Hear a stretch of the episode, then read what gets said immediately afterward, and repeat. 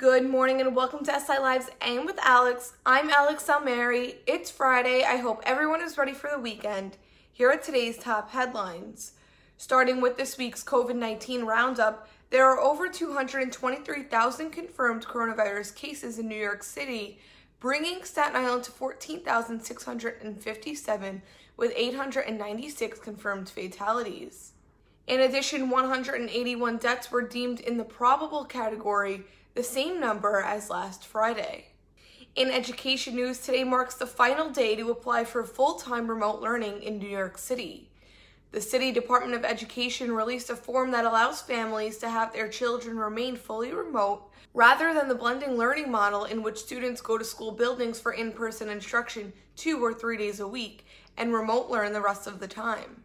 According to the DOE, after Friday, families who choose full time remote learning will be able to opt back into in person instruction during designated timeframes throughout the school year. In other news, hurricane season is upon us, and here's what you need to know. It officially began on June 1st and won't end until November 30th. Forecasters predict 20 named storms this season, with peak season being roughly eight weeks from mid August to mid October. While there is no predicting when these storms will take place, you can prepare by signing up for your community warning system, becoming familiar with your evacuation route and shelter locations, and of course, stocking up on food, flashlights, and water. And lastly, yesterday vehicles were stopped at a quarantine checkpoint located right over the Outerbridge crossing. The mayor's office said in the next coming days the city would continue to add more checkpoints at other crossings.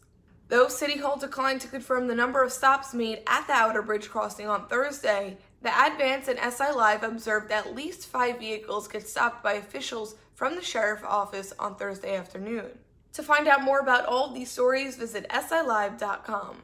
Thank you so much for tuning in. Have a great weekend. Remember, if you're going out, wear a mask, stay safe, and stay tuned for more updates. To support credible local journalism during this important time, subscribe to SILive.com. Visit SILive.com slash digital subscription to sign up today for just $10 a month. That's SILive.com slash digital subscription. Thank you.